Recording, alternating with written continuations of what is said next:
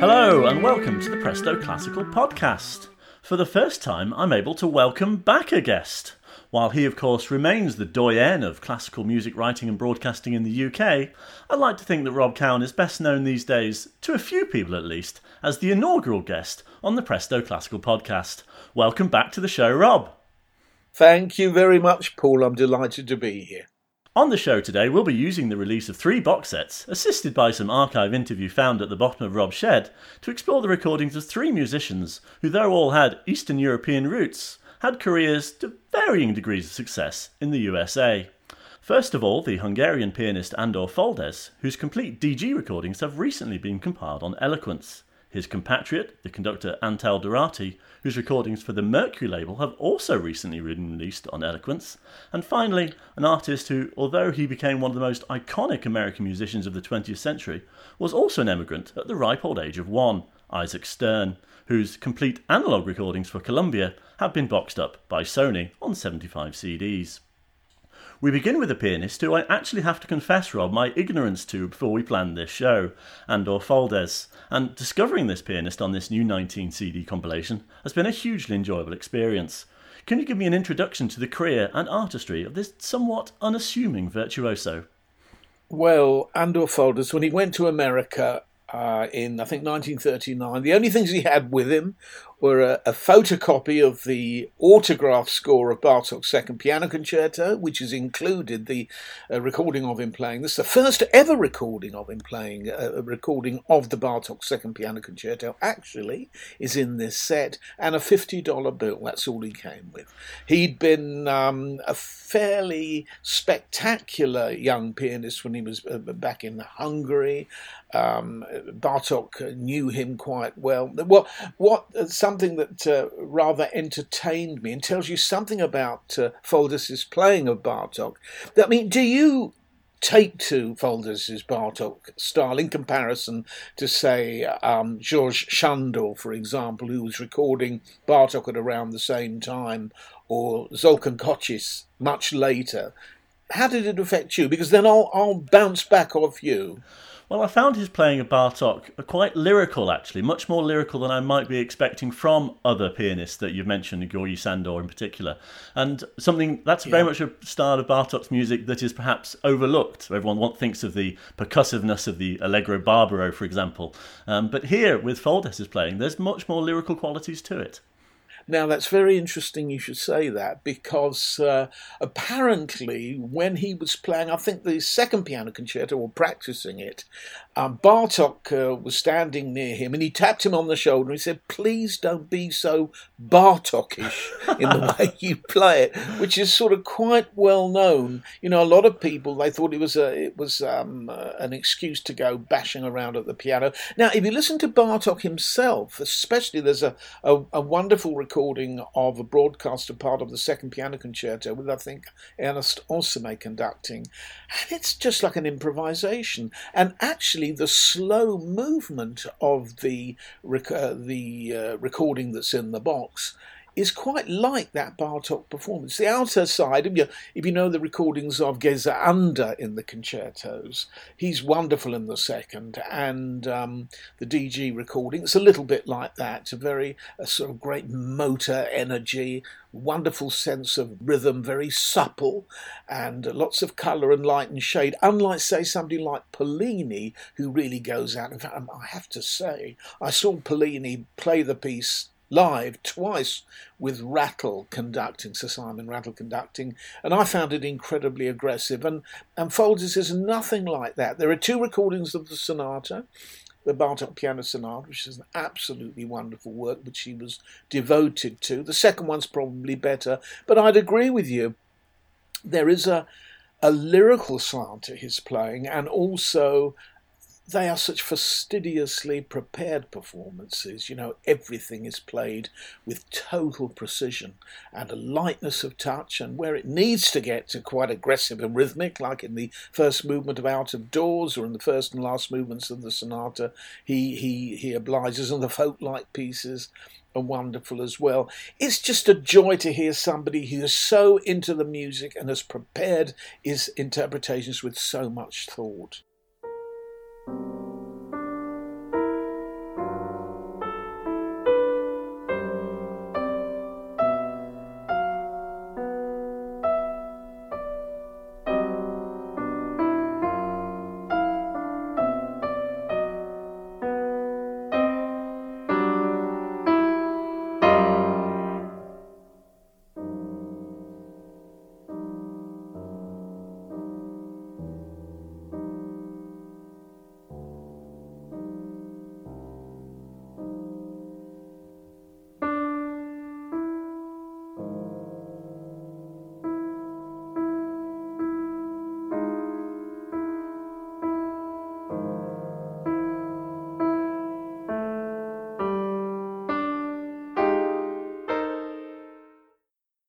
The majority of this set is actually devoted to Beethoven. Rob, can you pick a particular excerpt uh, that you'd like to share of his Beethoven performances? Well, I've always been a great um, fan of Solomon playing the Waldstein Sonata, but I don't think I've heard a performance which has as a level of precision and finesse as well as rhythmic drive that that compares with the Foldes recording that's in this box. I think it's it's absolutely marvelous. I've played it two or three times since I received the set.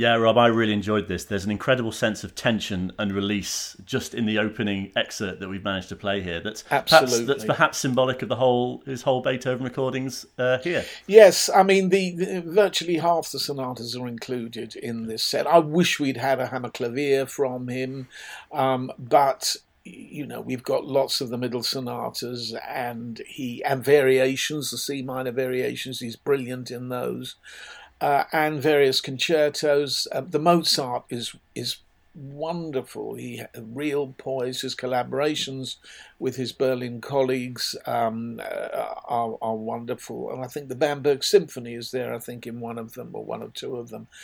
Fabulous. Um, fabulous playing. There's also a wonderful disc of music from his adopted homeland featuring sonatas by Aaron Copland and works by Samuel Barber. Well, it's funny you should say that because last night I was listening to the last movement of Copland's sonata, which is the most wonderful work. And the way he sustains that last movement, that slow last movement, which is a sort of pianistic equivalent of the finale of Vaughan Williams's Sixth Symphony, I suppose you could say. That same sense of desolation. That's absolutely wonderful. Wonderful.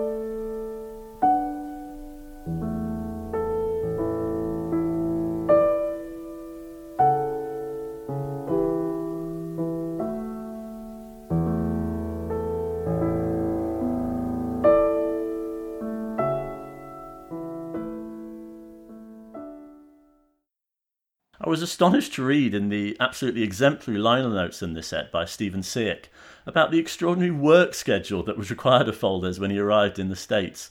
A two week engagement at Radio City Music Hall, for example, in which he was required to wear tails for 12 hours a day and had to play the first movement of Tchaikovsky's first piano concerto four times. Uh, and also concerts where he had to physically lift his piano on stage before he could perform. How typical is this of performers at this time? Well, it actually sounds like a film called Carry On Foldes.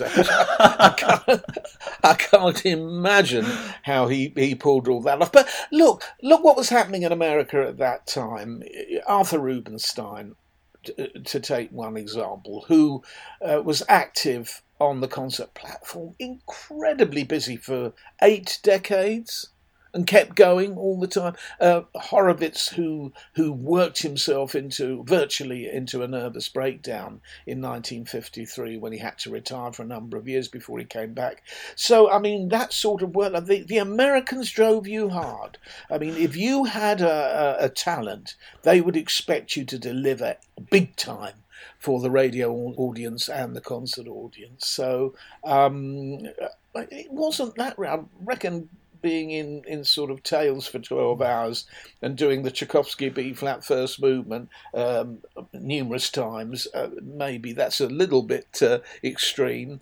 But, you know, that sort of thing playing. I think Earl Wild was another one who, during the war, for example, played an awful lot, gave loads and loads of concerts. And there's that whole uh, wartime ethos where uh, musicians used to travel all around the place, giving hundreds and hundreds of recitals. It wasn't that unusual. Perhaps in an age before everything was recorded for posterity forever, there was less of a concern that everything had to be note perfect and things could be more off the cuff. Well, thank goodness. I mean, one of the great things, you know, this this is the great thing about live recording. And actually, when I was talking to Isaac Stern, I interviewed him a couple of times. Um, he conceded that you know, although some artists didn't like doing live recordings, there was something that you could that there were benefits. And I think with Foldes, there are live recordings of Foldes, not many. Um, and then he went on after DG to do uh, recordings for EMI, did some Schubert. But I think this DG set, um, in fact, somewhere, if um, you want to spend a couple of years looking, somewhere in this front room, I've got the the original Bartok DG set on four LPs. It's not the complete Bartok piano uh, works. There are some wonderful pieces that aren't there, like the Bagatelles, which are up there with the Vision Fugitive of Prokofiev, but uh, virtually all the great works are included. And as, a, as an example of intelligent, sensitive, considered, spontaneous, beautifully polished piano playing, you won't get. I I don't think there's been a set issued this year that's better yes, it's certainly one of the finest reissue sets that I've come yeah. across this year, definitely. Absolutely, uh, absolutely. Well, alongside all that time playing the piano, he did manage to find time for some arrangements of uh, orchestral works. And uh, as a final example of his artistry, here is his arrangement from Kodály's, another friend of his and compatriot. Here's the intermezzo from the Háry János suite.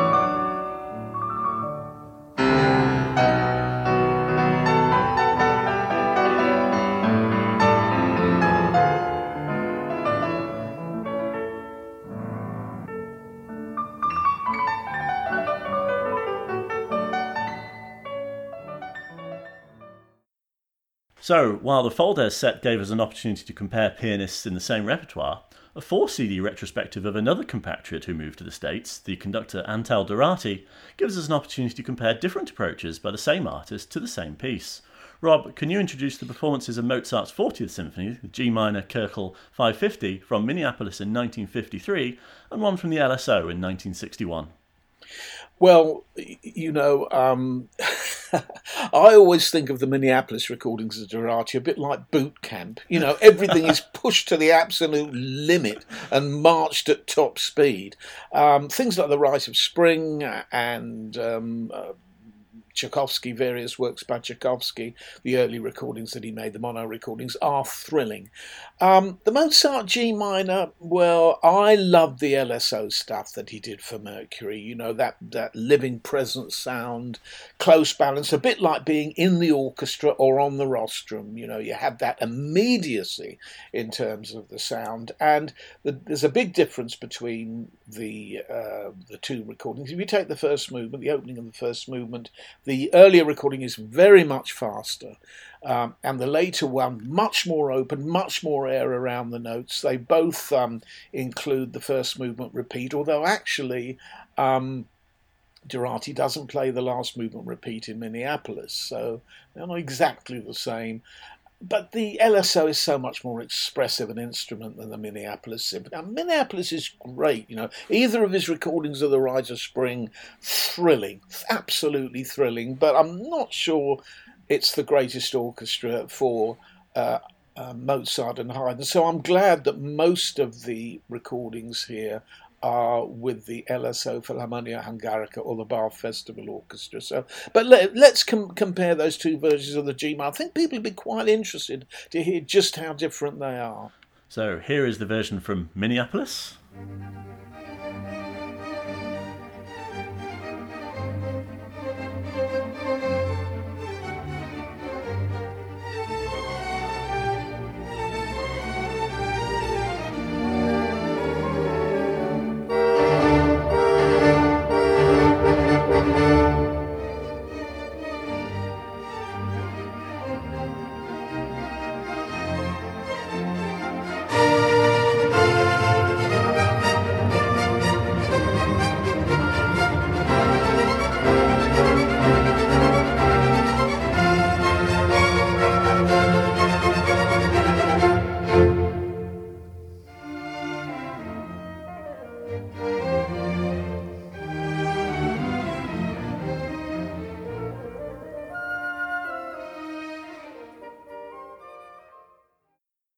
And here is the version with the LSO.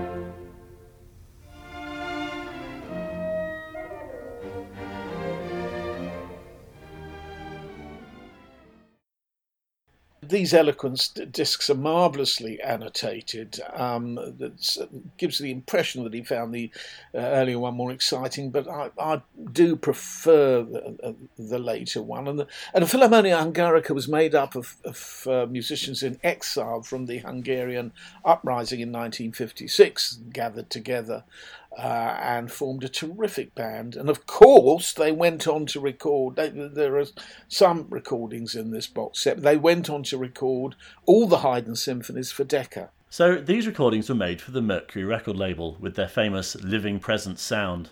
What makes these recordings and the Mercury label so special?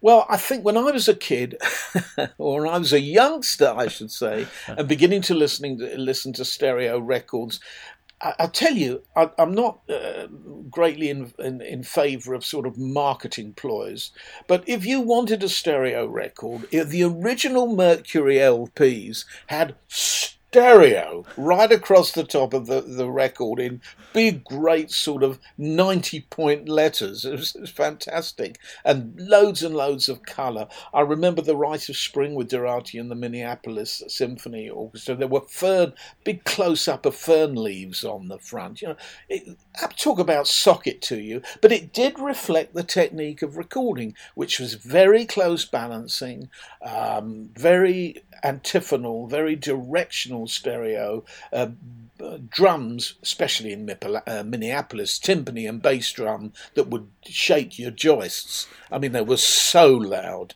um, especially in big percussive works or, or, romantic works. Of course, it doesn't quite apply to Haydn and Mozart, not unless you're going to do something very silly.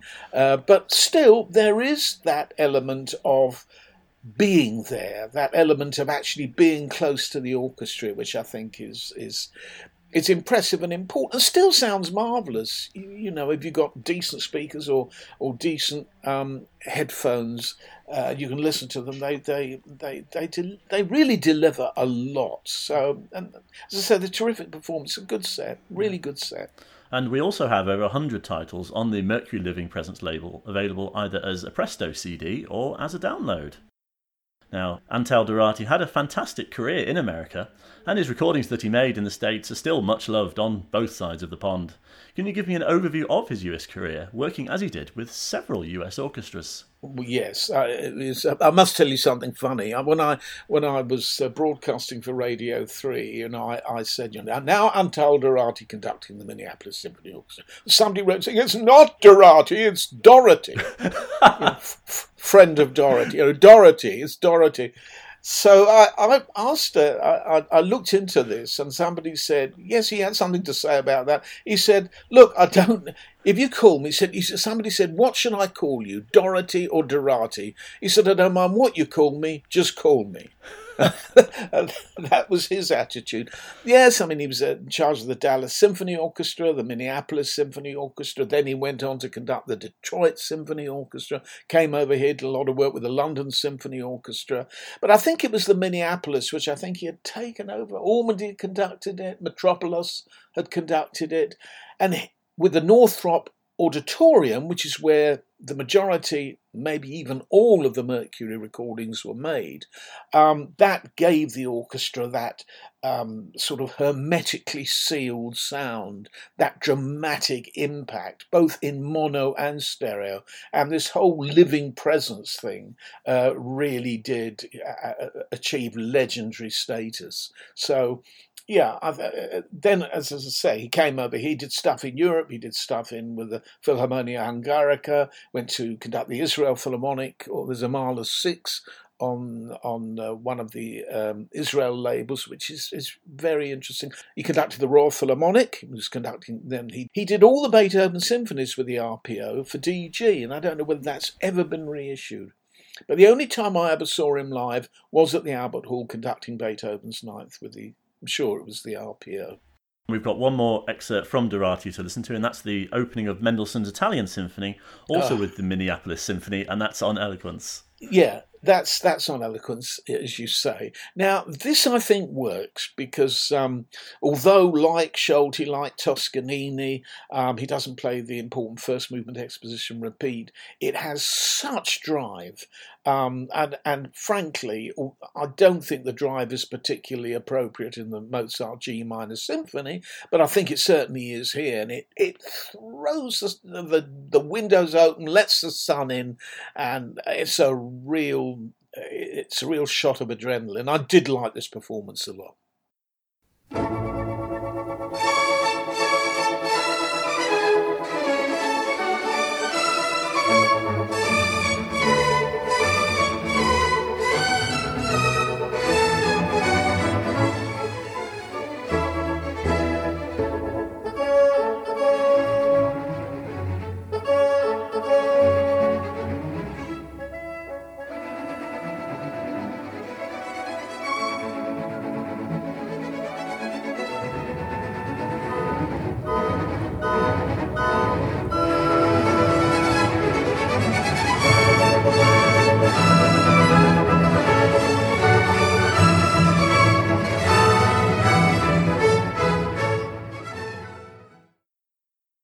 With everything that Dorati conducts, there is that sense of great energy and also very warm relations with his players, as opposed to some famous conductors of the 20th century, people like Szell, Reiner, who, you know, became known as martinets. Actually, Dorati is actually a harbinger of things to come and a much more collegiate uh, behaviour and attitude towards his players. Yes, absolutely right. I've spoken to a lot of people who liked him enormously, and they played with spirit because he wanted them to play with spirit, and he allowed them to understand why playing with spirit was so important. And I think, you know, uh, I, was, I was writing about the new Fritz Reiner set on Sony Classical with the Pittsburgh Symphony, and I said, um, I've written it for gramophone, and, and um, I said, you know, you can hear the fear. That's not You know, that's not the case with with uh, Dorati. You don't hear any fear there. You just hear joy and excitement. And you know, excitement might seem like a dirty word um, amongst the cognoscenti because you know music's not supposed to be exciting, but it should be. A piece like that, or loads of the other works that he did. I've got, I think, all the Living Presence records, and I I cherish them. I mean, he was also famous for conducting that most congenial of composers, Haydn, and uh, he did become conductor laureate of three orchestras: the RPO, the yes. Stockholm, and Detroit. So he must have been very yes. popular with those three orchestras, at least. Yes, there are live recordings of him with Stockholm. I think doing um, the, work, the work he conducted more than any other, the Miraculous Mandarin Suite. I think he was he was known as Mister Miraculous Mandarin uh, by the BBC Symphony. Um, and yes, no, he was he was great. You know, we we benefited a lot, and we still benefit a lot from the art of Dorati. I think. Well, the final member of our trio, and probably the most famous, a man whose tombstone simply reads Isaac Stern, Fiddler but who achieved far more than that in a remarkable career that saw him meet five US presidents, assist in the saving of Carnegie Hall from destruction in 1960, and help establish the US National Endowment for the Arts. What, however, Rob, can you tell me about his most important contribution, that of his violin playing and musicianship in general?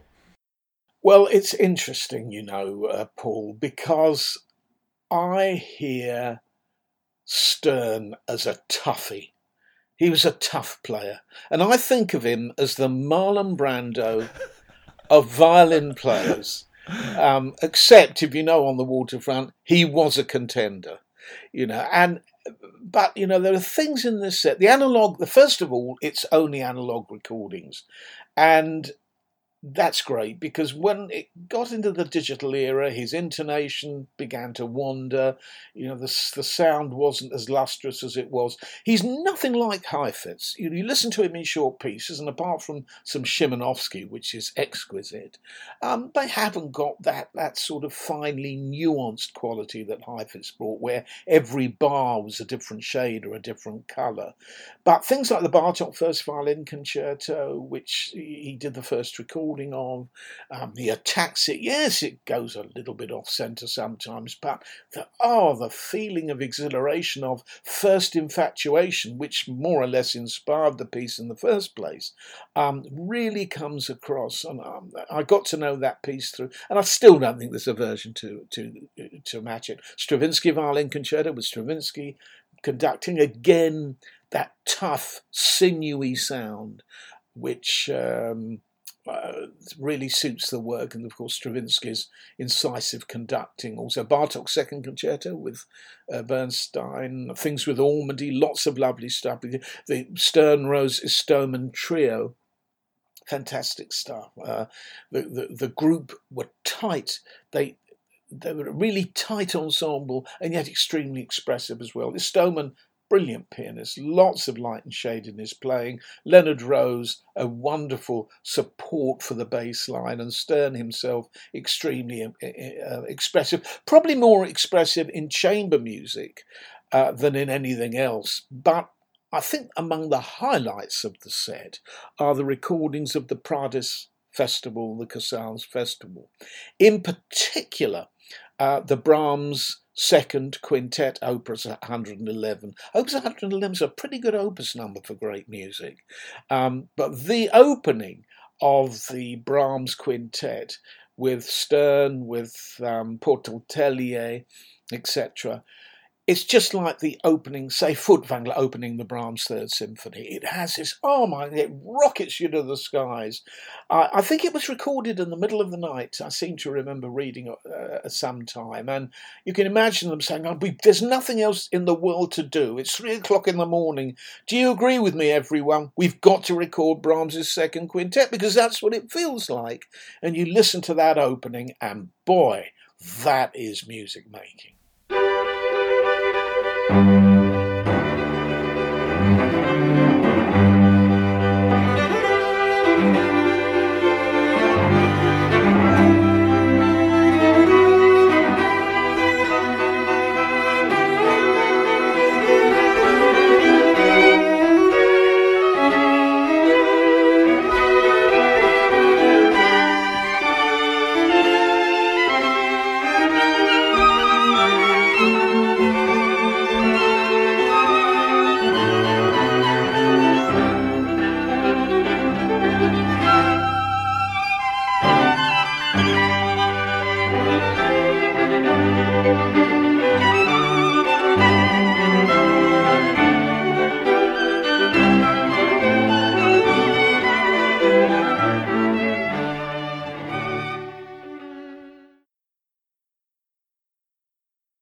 So that's the opening of Brahms' second string quintet with Isaac Stern violin, Milton Thomas viola, Milton Katims viola, Alexander Schneider violin, and Paul Tortelier cello.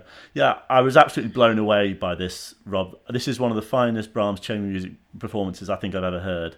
It is a performance oh, of absolutely staggering emotional intensity. And, and oh, one thing, I'm so glad you agree. One thing I noticed: a proper attention to Brahms's tempo markings, not too fast, but with energy. So many performers think with energy must mean fast. Well, that isn't the case yes. at all. And here they're scrupulous yeah, I think you're absolutely right, and the point you make is is so valid because you know observing uh, tempo markings and dynamic markings is all well and good if you don't have to ask yourself whether the markings are right, because if you do that, then you haven't really played them properly, you haven't projected them properly. But as you quite rightly say, they have done that and, and do it wonderfully well for my first excerpt from this set, I've also picked something from the Prades Festival, and that's the uh, performance of the Schubert Quintet. Here's an excerpt from the slow movement.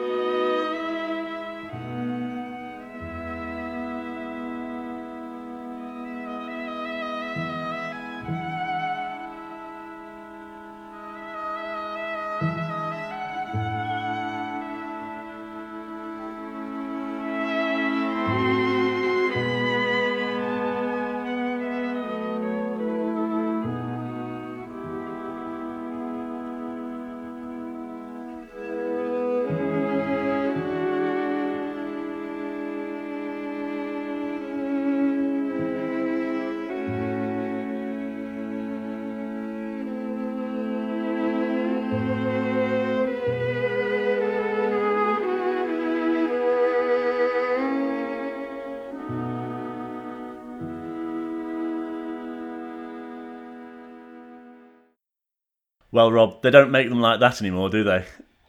Well, you know, somebody I've got a blog, uh, um, and uh, I've been doing um, uh, a little article on uh, uh, sets that might be suitable for Christmas presents. I know it's early, but I thought I'd get in so people can order from Presto Classical uh, in time, so they get the stuff in time. Somebody came on in response to the piece and asked me whether um, I what what versions of the Schubert Quintet I would recommend, and the two greatest for me, completely unalike.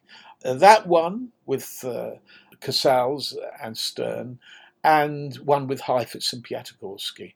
Uh, the Heifetz Piatigorsky is like a fast lane trip, you know, terribly intense but joyous all the same and the one with Stern um, is much more relaxed, just as intense, but so lyrical, and that slow movement. And oh, I'm so glad you chose it because it's it's it is definitely one of the highlights of the set. Yes, I picked that before I realised that that was one of your favourite versions. So we obviously think oh, alike. It's, it's, we don't don't we just don't we just. so that's uh, Isaac Stern on violin, Alexander Schneider on violin, Milton Katims on viola, and the uh, not too shabby Paul Tortelier in Pablo Casals on cello. quite a combination there, quite a combo, eh? Yeah, brilliant. I believe, Rob, you were actually fortunate enough to meet Isaac Stern and have some archive interview footage to share. Yes, he was very interesting, a very likable guy. We we uh, spoke about a number of topics to do with music, to do with his attitude to the the best uh, context for performing, the best atmosphere, the best uh, state of mind to be in, and he has some very interesting things to say about the importance of silence. We don't know today, for example, what silence is. I have it a little bit in the country in Connecticut where I can almost hear a, a blade of grass bend because, except for an aeroplane once in a while, but there are no trains and I'm not on a main road. But there is, you stop, if you live in a city, there is literally, silence is unknown. Scent the scent of the body, the scent of the, the, the scent of person or lack of it, the scent of the earth. These are different qualities. They have a direct effect on how you speak, play, how you make music, how you listen to music. there is there is a very real effect of, of life on the way you use an instrument. Uh, the speed of uh, the quality of food, the speed of travel, the, the constant intrusion of the television, which is a basic fact of our life, which has changed everything in every way we think, whether we like it or not. Unless you're a hermit living in a mountain and back on a back road somewhere, you cannot but be influenced, so that any attempt to recreate the totality of the vision, the instinct, the reaction to a given stimulus at that time can, at best, only be a somewhat distant approximation. To take it as a matter of study, learning, knowledge, and insight is important. To take it as the only act of faith is nonsense. Do you think that an interpreter ideally really needs, at least for, for some part of his life, to get back to, to silence? I think that eventually, in silence sometimes, or in thought, he has to get back to thought, or whatever allows him to think, wherever he can think. I was bothered by a certain phrase that I was wondering about. It sounds silly. In, in the opening of the Beethoven Triple Concerto, and I was all alone up in the country, and I was swimming in my pool, going back and forth and just humming in my head. And I suddenly stopped and sang it to myself, and I was all alone. And I suddenly realized where the meter and what the thing should have been, and despite the fact of bad edition, exactly how what I felt, which is what I'm doing now. I may be wrong. I may do it differently here, but that is what that's how I came to a certain decision in a tiny thing, which will make no difference to you or anybody else listen, but makes a big difference to me. Well, thanks. That's fascinating. And it actually chimes with a lot of what my last guest was speaking about, Jess Gillam. Now, those are two artists very different. Uh, you couldn't think of two artists more different, a uh, young saxophonist and one of the finest musicians of the 20th century. But they both placed very strong importance on this and finding time away from the hubbub to really focus on their art. All the arts, it's it's incredibly important. Of course, it's important with uh, the visual arts to to get that sense of space, which I suppose is the the visual uh, equivalent of silence. And when you're reading or contemplating poetry, the space between the words is terribly important. And I think a great performer um, the the the silences are as expressive um, as the notes themselves. You know, they tell you so much. I'll never forget hearing a um, a young Japanese harpist at, uh, the um, uh, one of the schools of music where I attended a concert of a friend, a friend's child, and she came on. She was a tiny little thing with this harp, and she just played a folk tune, but it was simply the space between the notes that made her performance so memorable. The simplicity. It's the sort of thing you can't learn. You know, you spend your time going to a college to learn things, but you take away the things you can't learn. And those are the ones, those are the things that sort you out from people who are maybe more mediocre as musicians. But no, you know, it's very interesting. Stern also, of course, well known for his um, collaborations with a number of people. We've spoken about the Stern Rose Istomin trio, but also playing with um, Emanuel Ax, Yo-Yo Ma, and Jaime Laredo. And he had some very interesting things to say about the way they interrelated and connected with each other. I mean, how would you characterise, I hope this is not too difficult a question, the individual personalities of Yo-Yo, of, of Manny, and, and Jaime Laredo? Hmm. Well, they're quite different quite different. Manny will see a variety of approaches and will want to try all of them before he decides on which one. And sometimes we have discussions, wide-ranging discussions about whether to veer left or right or or whatever, sometimes basic tempo. But inevitably, the music, like water, finds its own level. Yo-Yo is Quicksilver. This um, consummate ease with which he plays the instrument, so that musical expression comes forth almost untroubled by any physical problem. And the only thing that we we have to determine from time to time is what kind of a vibrato we'll use when we play the same phrase. But the wonderful thing about it is that each of us takes off in our own way, and we and we um, we don't mirror, we reflect each other's impetus in the musical idea. Jaime is absolutely happy about being a musician, and it, it, it, his his music making is always with a smile, and it's also he, he also has a wonderful, marvelous control of his instrument, and a marvelous sound. And when we all get excited and we start to go hell bent for leather, it's a very exciting thing, and nobody nobody has to worry about anyone else. We just listen to each other, and we match. It's a it's a kind of um, joyous exuberance that um, makes itself felt. I think that's what comes across, and also that we can be deeply and quietly introspective and thoughtful in music making, because none of us has any worries about the strength of music being being much more important than we are. That we recognize that the most difficult thing and the thing we strive for very often in performance, the most difficult thing in music is the art of being simple, of making what comes out sound inevitable.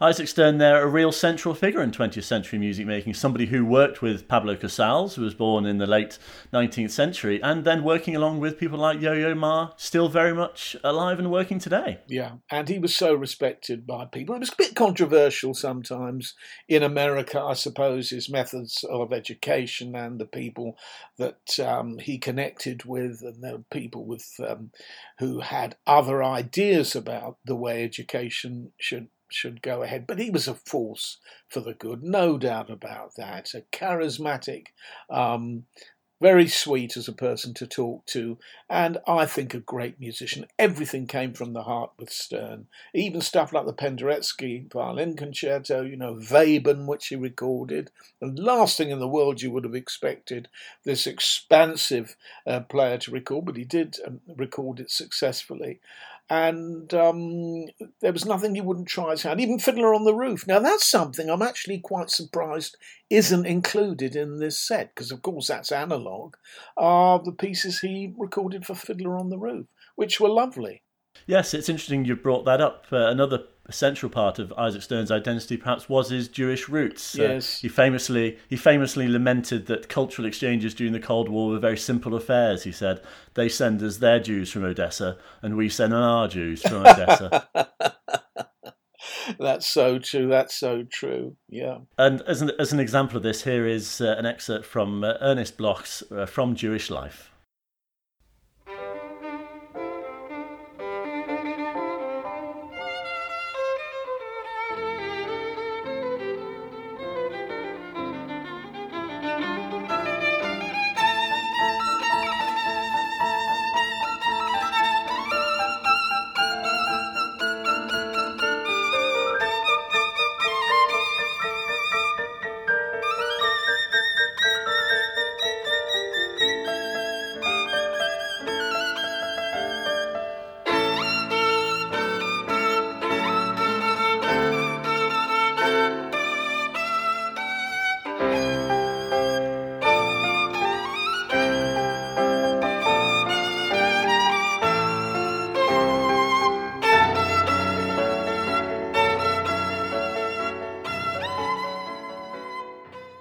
So that's Isaac Stern on violin and Alexander Zakin on piano. That's a lovely disc of Stern's, and it's funnily enough, given the fact that the High Holy Days of uh, the Jewish High Holy Days have just passed, and Simchat Torah, rejoicing in the law, which is what that's about, it's quite appropriate that we we play that piece at this particular time.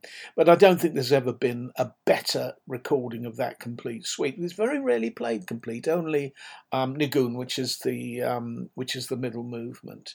Uh, but it's great. He plays it like Heifetz. He he plays Bloch brilliantly. And as a final example of Stern's artistry, we have an excerpt from the famous Stern Rose Istomin trio. Uh, ah. Rob, what what have you picked uh, from the standing recordings that they made together?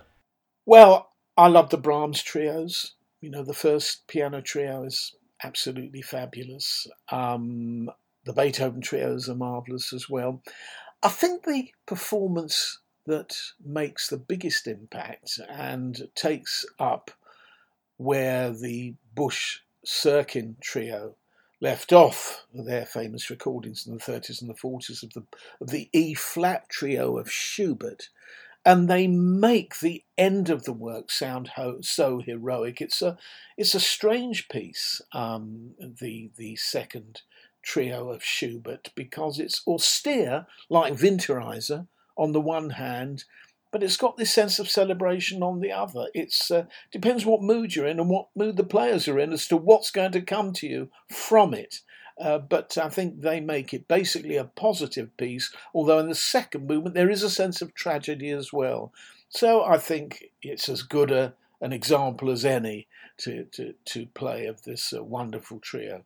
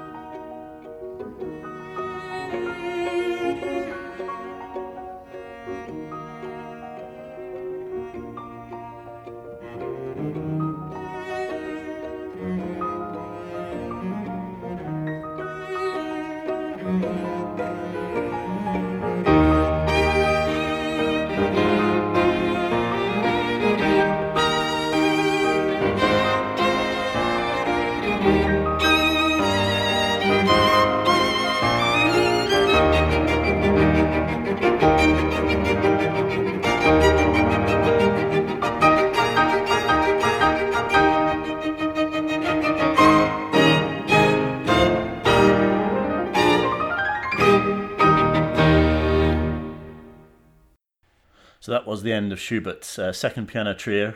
After a performance of this, the New York Times writer Allen Hughes remarked, If it was not perfection, it was as close as human capacity would allow. I'm sure that's right. I'm sure that's right. And I was also interested earlier, you talked about a real sense of toughness uh, with Stern's playing, and that's very much what I got from this recording. Um, it also makes those more reflective moments even more moving because of the sort of exterior toughness uh, that's brought to the playing? Well, you know, I, I, I don't know what you think, and I'd love to have your view, but it's the humanity of, of Stern's playing that comes across all the time that I that I love so much. There's fallibility there because he's not always technically up to the up to scratch in the way that David Oistrakh and Heifetz uh, very often were, but there's that that incredible sense of communication that, that comes across all the time that, that I marvel at because it's so real. It's wonderful to have a musician, and that's uh, that's true of all those those players, especially that particular Stern Rose Istomin trio, and of course with Ormandy and, and Bernstein and people like that who he collaborated with, and Casals who we heard earlier. They wanted music to pick up where words have failed. And that's what music is all about. And Stern was a, a past master at achieving that goal. We both uh, independently arrived at picking two excerpts from his chamber recordings. While there are many wonderful concerto performances in this box, is it fair to say that the real highlights are those chamber music performances, both with the Casals in Prades and the Stern Rose Istomin Trio? I think the great thing about Stern is the way he related to other musicians uh, both as people and as players. And uh, yes, the I mean the orchestral recordings are marvelous, both the ones we have here and ones that have been recorded live. Uh, but I think you're right. I'd absolutely agree with you. I think I think that at the end of the day, you listen to Stern relate to other players, and that's precisely what he's doing, relating to other players, and which makes this a very special set. I think. Um, if you don't know anything about chamber music, it seems to be a bit of a dirty word amongst people who think, you know, that it's a, it's an elitist term, uh, which is just complete rubbish. Chamber music simply, I think, room music, which I think was Percy Grainger's preferred term, is better. But it's a few players getting together, tackling great music um, with all their hearts, with all their intellects, with all their intelligence. And that's something that Stern did on virtually every recording that he made. it's a type of music where you really get to know the personalities of the players, isn't it? You, you do, and you get to know the personalities of the composers as well, because the players, their main priority is to give you the music uh, as it is, you know, sock it to you straight from the hip. That's what they do. That's what he does. And I'm not going to get away from that toughy um, image because it is part of it. You know, he'll confront you. He's a nose to nose artist. And uh, we need more of those rather than the effete uh, alternative, which doesn't always pay high dividends. And what connects these musicians, apart from their careers in the USA, is their extraordinary dedication to their craft and hard work. Yet, sadly, while Isaac Stern is one of the most famous musicians of the 20th century, and Antal Doráti is much beloved by record collectors, posterity has perhaps not been so kind to Andor Foldes. Why do you think that might be the case, and how important are these reissues and compilations in making sure that great artists of the past are not forgotten? Uh, well, you're asking, you're asking the right one about reissues. I think reissues are of immense importance. There was a producer I used to deal with at the BBC when I was on Radio Three, and I used to say to him all the time, he used to say, Oh, why have you got to keep on playing these archive recordings?